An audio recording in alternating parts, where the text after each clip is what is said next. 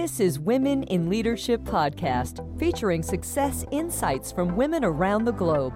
Now, over to your host, Anne Marie Cross and welcome to another episode of Women in Leadership Podcast brought to you by the Influence Alliance, the business building community for coaches and consultants who want to build a sustainable, scalable business they love. And I'm your host, Anne Marie Cross. Now, my guest today says it's heartwarming to see the community continue to support charities despite the circumstances of COVID 19. Joining me on today's show is Tania Burstin. Now, having finished her business degree and volunteering her time at a charity, Tania realized that she could be far more impactful, not just by her acts of service, but by improving the donation experience. So she launched the online crowdfunding platform mycause.com.au in 2009, which now stands as an award winning platform for personal and charitable causes, raising over $140 million for Australian community groups, charities, and individuals. Since then, Tania has been awarded three times as a Telstra Business Award finalist, top 50 women fintech leader, and Monash University alumni global leader. Now, on today's show, Tania is going to share navigating through COVID 19 while helping businesses, charities, and communities how to raise much needed funds. She's going to talk about how she built herself up to become an industry leader and female entrepreneur, as well as taking a small idea and making it into a successful venture by persevering and never giving up. So, welcome to the show, Tania. Thank you, Anne Marie. Look, I love the uh, introduction and how we kind of heard that you uh, were giving of your time to amazing charities around Australia, and then you recognised the it's got to be a better way of being able to support. And I love that it, it, it kind of led you on a journey to developing now, of course, this incredible platform, which is an award winning platform, mycause.com.au. Just share a little bit of the backstory. Has charities and volunteering, has that always been a, a part of, of your life? Give us a bit of backstory, if you would, Tania. Yeah, look, probably quite influenced by my late mother. I was um, always, you know, sort of volunteering for charities and helping out where I could. And in this one particular instance that was a sort of light bulb moment, I was volunteering for a charity called Lighthouse Foundation in uh, Melbourne. And a whole lot of footballers were actually running around Albert Park Lake to raise money. And it was great. It was such a massive effort by them, but we couldn't collect the money. There was no easy way to collect the money. People said that they would donate, but how do you get it? You know, do you get a check? Do you go up to them? Do you ask for the cash? And that was sort of that light bulb moment. It's like, oh gosh, there's got to be a better way.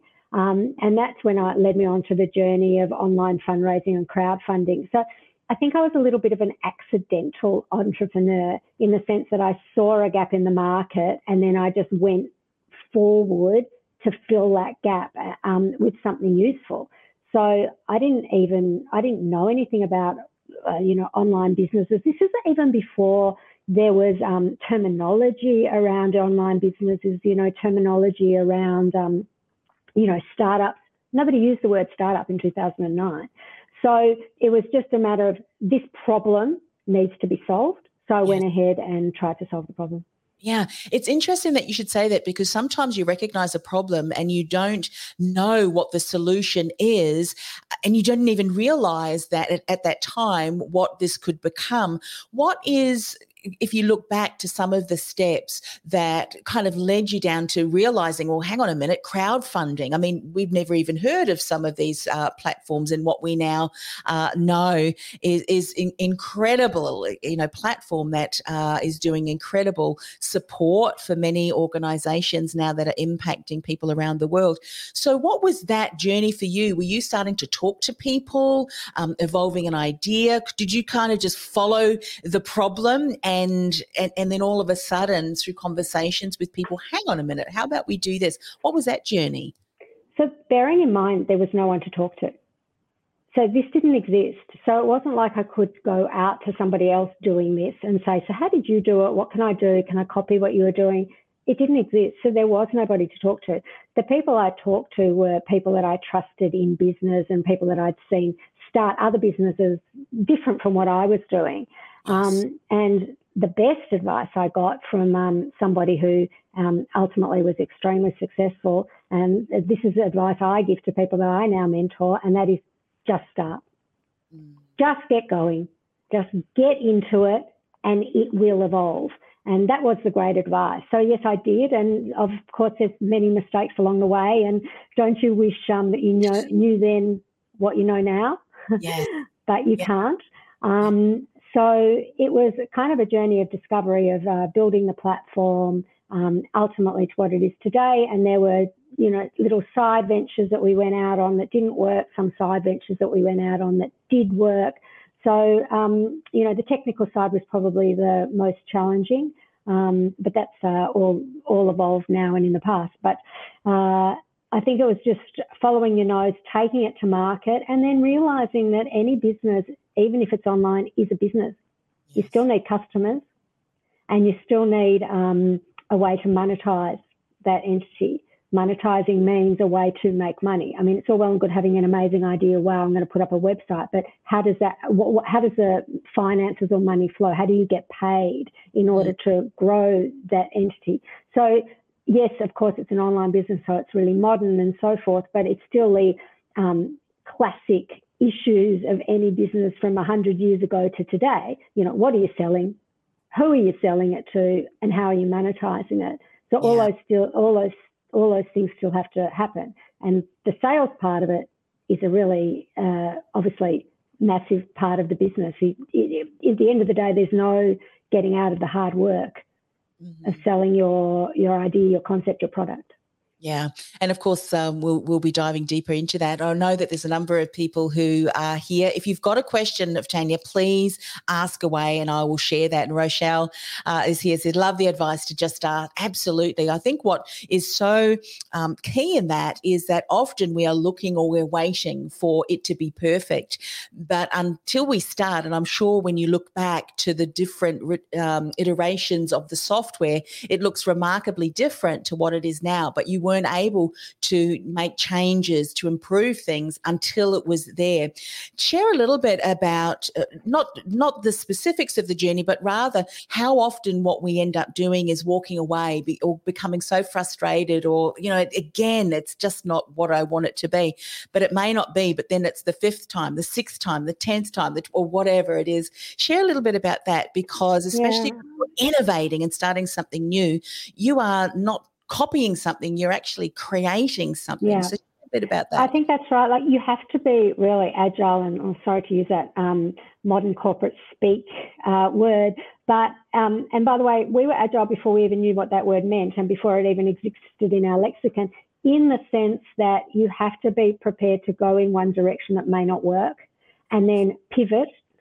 another word, pivot to another direction um, that works better. So I think yeah. you've just got to be really flexible. So whilst you might have in mind a way that you think it's going to work, uh, you might take that to market and find that that's not what the public or the customer base that you're looking for works, or that it's the wrong customer base, or whatever that looks like, and that you might have to adjust and pivot and change. And if you're not going to be flexible like that, you're not going to make it. And then obviously, once you find that correct path, then you keep going on the path. I mean, if everybody knew in complete perfection what was going to work, then every business that started would be uh, a complete success. But it doesn't work that way. Um, so yeah, it's a it's trial and error. It's trusting your judgment and instincts. It's um, being flexible and adaptable, and you know perhaps in in some ways being really strong about what you think, a, a belief in your product. So when I was talking about my product and my idea to people, a lot of people said, oh, I'm not sure, I don't know if it'll work, because they'd never seen it before, which is fair enough.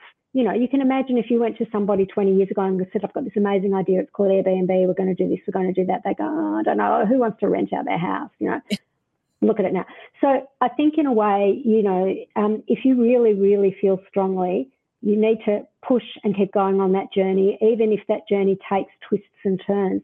Something that you mentioned uh, about that, and so often people don't see that vision. But I think what you, what was really driving you forward was the need that you saw from the experience that you've had with working with those other charities and then not really having this efficient, effective way to uh, to obviously get, gather all of those funds that had been promised and people had contributed towards.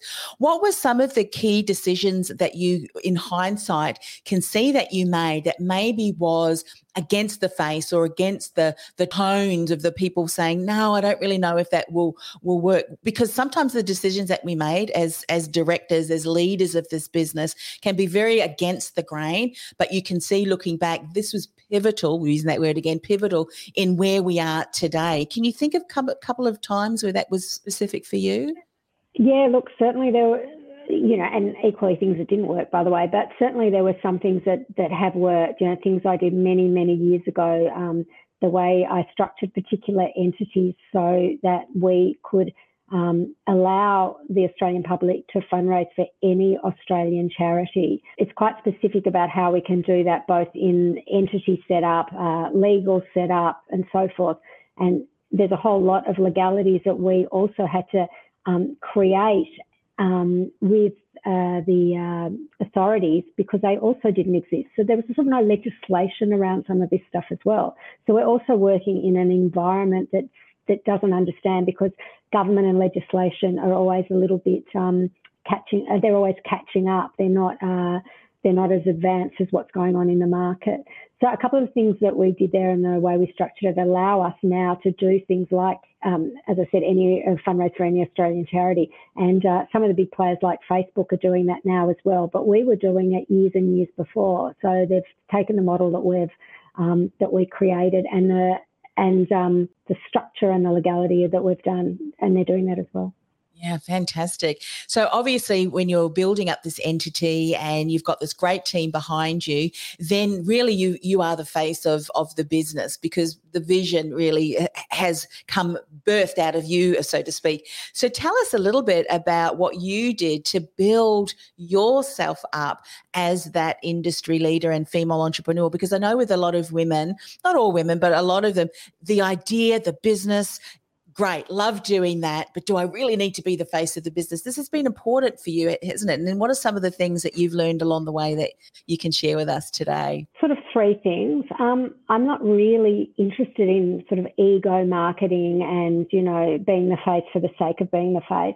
Um, there were three things I did to be the face. Number one was I had to work really hard in sales myself. So I had to go and knock on the doors of our charity partners and describe what we were doing and try to get them on board.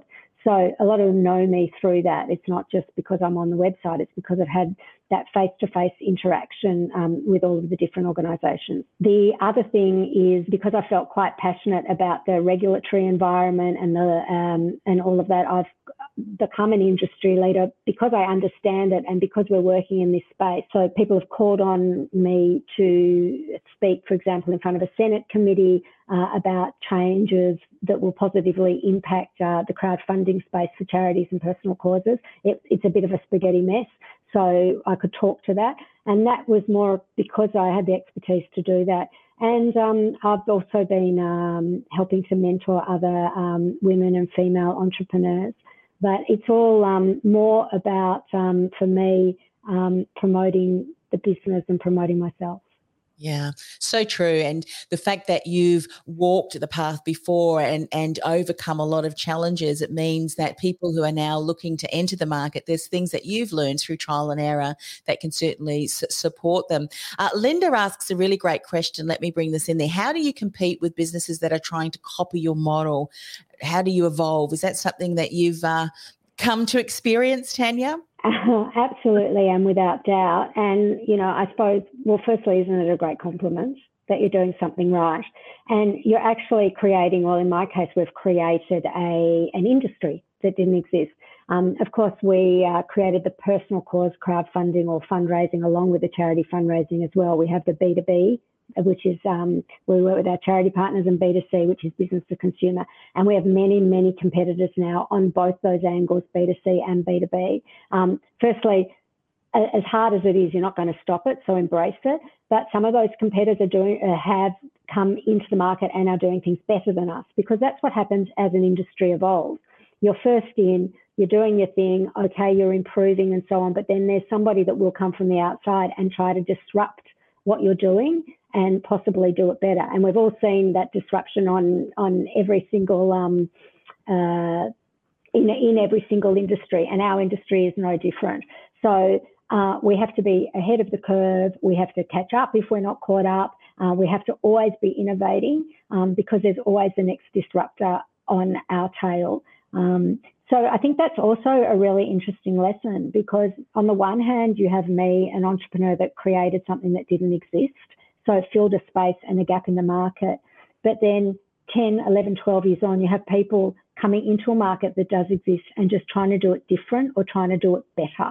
So I think that that's a great lesson that other people can come in and see a market that's mature and say, actually, I know that exists, but I think I can do it better. I've got a better way or a better idea or or a more efficient idea or what have you, and then come into that market and disrupt it. Yeah, great, great, great question, Linda, and uh, love the response there, Tania. What do you do, maybe individually or, or, as a team, that enables you to continue to be innovative? Are there certain tactics that you use? Do you go outside your industry? What does that look like for you? Because this is something that I think every business, every industry needs to do continuously. Yeah, firstly, be awake be really um, awake to what's going on um, inside your uh, your industry and with your competitors and so on. In our case, because we're relatively small, we can really pivot and adjust and build and create really quickly. And we actually saw a competitor of ours go by the wayside uh, last year um, because they were such a big wheel and couldn't adapt quickly. So being smaller and adaptable certainly has its advantages there are disadvantages too to, to, to size on both sides, um, but that is a really big advantage. So while um, if you're not interested in your market and you're not watching what's going on, um, you are going to become the one that gets disrupted. So um, you always have to be changing, adapting, competing. Yeah. You mentioned something earlier. I'd love to spend a little bit more time on this is that, you know, obviously as the business, you had a great idea, you got a team behind you that was developing that. Then you took that to market and you said you needed to go out and then speak to people. And so you're passionate about your, your vision and, and your mission, and you need to be able to communicate that to others so that they can likewise come and support you, come on board. What were some of the insights you learned that you want to share today that perhaps, you know, you, you see some women with great business ideas, but just the way that they're explaining it and bringing it to market may need some tweaking. Any insights here? Um, well, nowadays, most businesses trying to get to market are, um, are, having to use, you know, the big player platforms to do their marketing, which is, of course, your Googles and Facebooks of this world. And there's no getting out of that anymore. So it sort of depends on your market. And a B2B market, you might um, you might be able to do more face-to-face uh, meetings and what's really evolved post COVID, I think, is you can become a lot more efficient in seeing more clients by doing it online. It's much more acceptable. So we always had online video meetings, of course, but you know, I mean, everybody knows now since 2020, it's really perfectly acceptable now to try to get meetings into state or even in your own state um, online. So that's um, really important not to forget um, that you, you need to be talking to as many people as you possibly can if you're in that kind of industry or product world um, where uh, you need to get clients. And now with video meetings, there's kind of no excuse. Um, attending conferences and so on to do with your industry. And then there's that the, the second tier, of course, which is the um, the online platforms, which um, for both B2B and B2C, uh, one is probably compelled to advertise on. I don't know of a business that doesn't need to use those big platforms. So bringing in the expertise there, we were really super lucky. It was very serendipitous that we had unbelievable expertise early on board um, with uh, SEO and SEM. So we had in, incredible success with that from very, very early on. You know, when the market of, of all of that wasn't so mature and you couldn't really get that many consultants, we had actually um, staff employed and they still are um, working on that as a key tenet of the business. Yeah, I mean, obviously, when you're in the in industry where you are innovating and maybe bringing an idea to market, no one else has really done that. You've got some advantages, don't you? In that a lot of those keywords, a lot of the positioning and so forth is quite new. But then on the other hand, too, you're needing to create awareness of this because consumers. Yeah. People who are could really partner yeah. with don't even know that this is existing. So there's a fine line. That's right. That's a good, very good point. You know that that sort of whole education piece is very expensive. Yes. So, so that kind of leads me to a question of, you know, when you are entering a marketplace that maybe does have a number of key players, have you found that we need to go really clear on on kind of niching where is where do we want to be seen as an expert or as that thought leader, that contributor behind that? Is that really important for you? Is 100%, that yeah. Look, it's all about your niche. I mean, we're a little bit different because we are sort of first in, we're very broad, and we have quite a big product offering. But uh, nevertheless, there's many competitors on each of our niches, of which we are across multiple. So if you're coming into a market, no matter what your product is, if that market is mature, you have to have a point of difference, obviously. So you have to have some sort of niche. Um, that could be a pricing niche. Um, it could be uh, some way that you're doing it different, and that's sort of where I was using that terminology disruptor before. But you're not going to come into a mature market and be able to do the same as a big player that's been there for 10 years, that's probably like making a lot of income, so has the finances to do that, their advertising and so on. Um, unless, of course, yeah, unless of course you have a point of difference. Yeah. Uh, Linda asks a question here Do you want to get bigger? So you can share a little bit more about the vision of, of my cause. But I think what would be really interesting, and it kind of ties into something that you, you mentioned.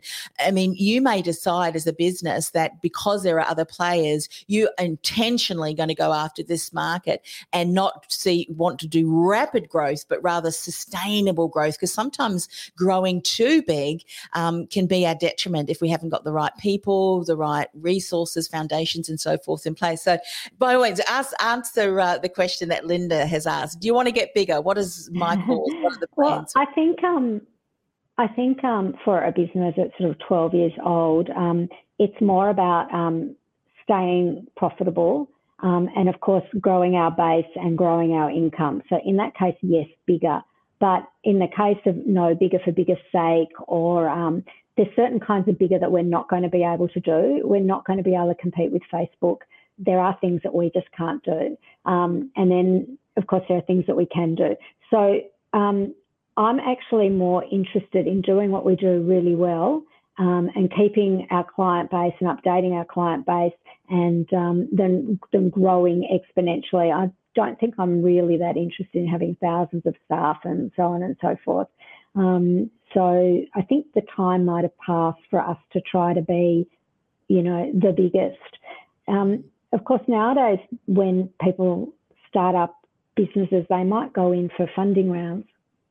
So they might start at a much bigger place than we did. So we started with me just starting the business completely bootstrapped. That's quite different from something coming in now, like um, an example would be something like Zero Co, which is doing um, recyclable uh, chemicals and washing detergent, so on for your home.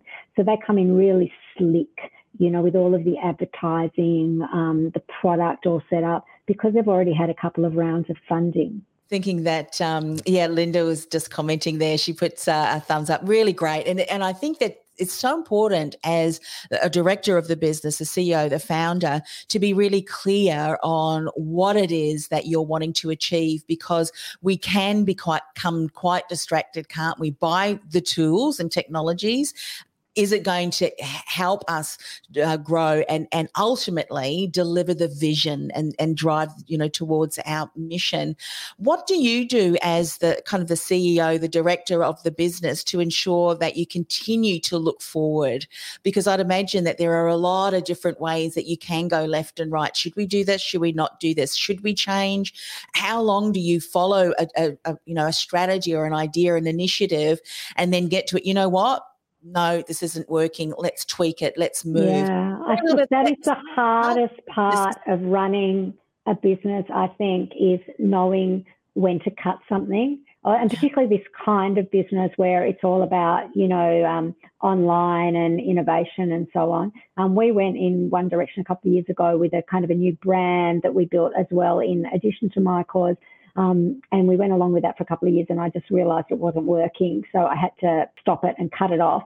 So it's it's basically cutting off a branch of the tree to save the tree, um, and that's where you've got to be a little bit clinical because when you start a business, everything's your baby, so you don't want to throw anything out, but um, you, you, can't you have to be uh, you have to take a step back and you have to just be a little bit more clinical when you're when you're running an enterprise like this. And that actually ended up being a real really good decision. We were able to fold actually that product into our main brand and it's still a successful product line of ours within our um, within our within our platform.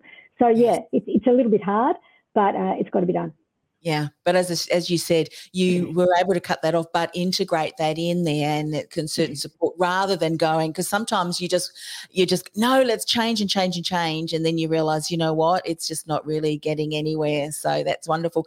Look, I know that we've only got a little bit of time left, but I would love for you just to share a little bit more about my cause, share more about the vision because I'm sure people are listening and watching, and even the recording that would love uh, to support and maybe even some of the projects that are running on your platform platform? Well, My Cause is an online fundraising and crowdfunding platform where people can come and fundraise for a cause that they care about.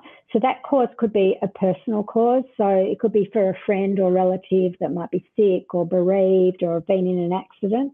Uh, so you can share the page with your friends and family to get donations. You can leave messages on the page, and the uh, campaign creator and the beneficiary uh, get all of those messages. And there's all lovely thank you tools and um, different things in the back end for the campaign creator. So that's a really um, nice way to help a friend.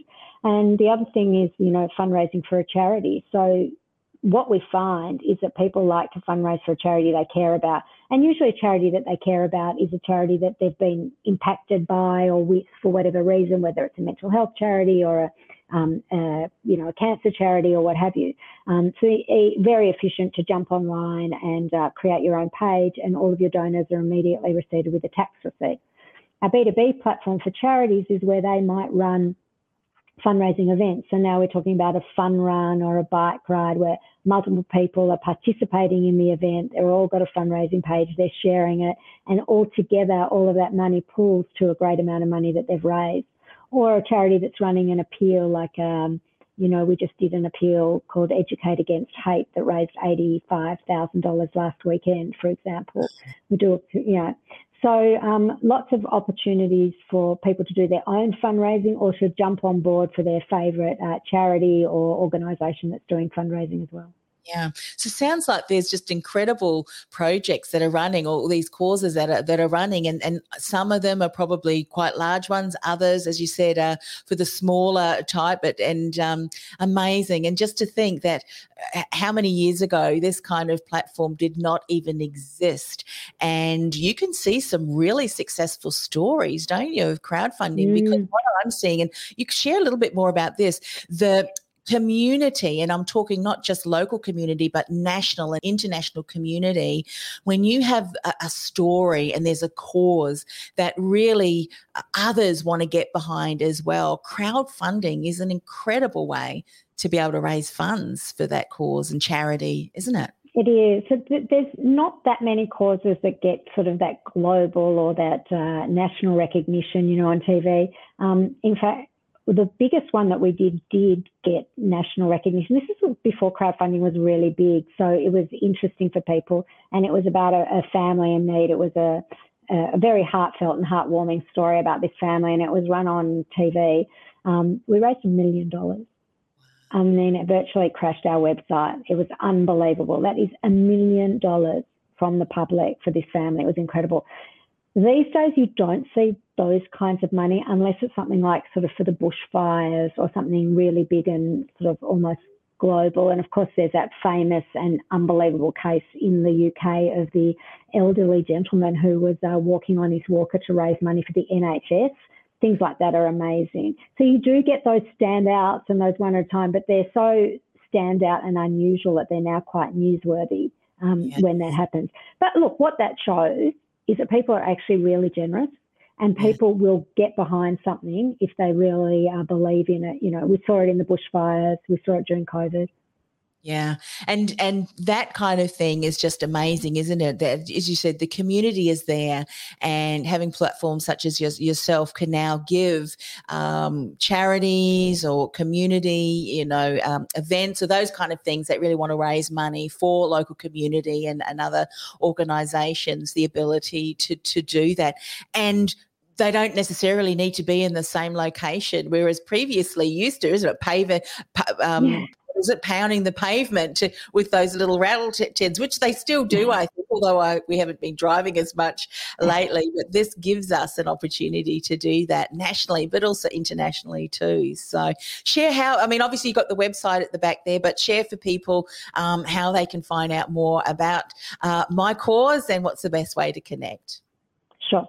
Um, so you can just go to mycause.com.au and if you want to start fundraising, there's a big orange button that says start fundraising and um, have a look around. There's all different kinds of fundraising ideas.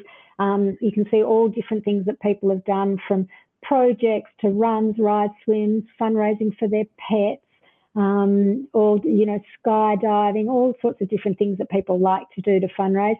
Or um, um, perhaps there's a charity that uh, you're interested in just making donations businesses, I can see that question up now. Businesses can definitely run events and fundraise. In fact, we have some really interesting businesses doing different things. So, a business can run an appeal.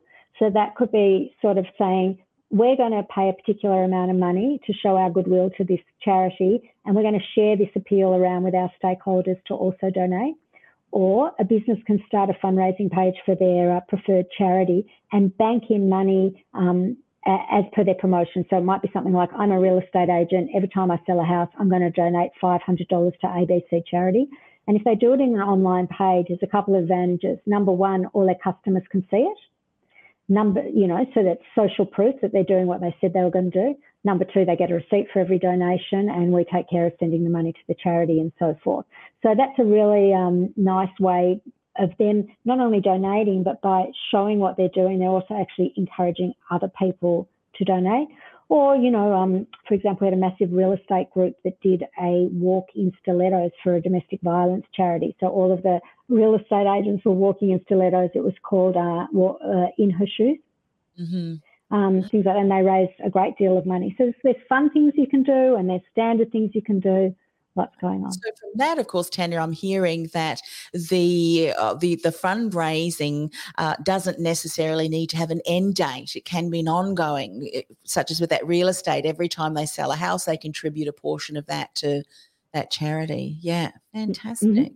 Only Good. limited by your imagination. Yeah. As long as it's legal and it's inside our guidelines yeah, terrific. And of course, find out more information at mycause.com.au. By the way, because it's the .com.au, but can people from around the world participate? Mm, they sure can. Look, we only fundraise in Australian dollars, um, but certainly uh, people can fundraise uh, for a friend or family member. They and they certainly can donate from anywhere. So whilst you might be fundraising in Australia, you can share that page with your friends and family in the wherever they are, UK, US, India, um, and they can uh, donate. We have a lot of um, people in expats communities that might donate for their uh, family back home, and their community will support them here, and then they will send those funds to the family member back home.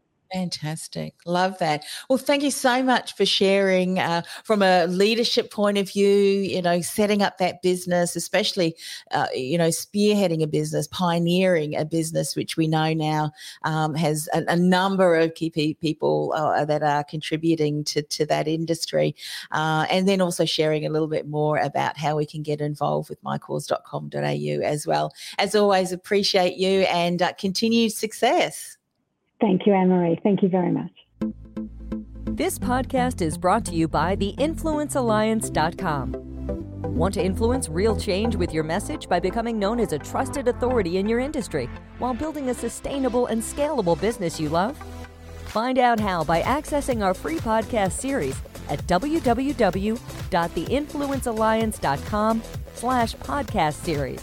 That's theinfluencealliance.com slash podcast series.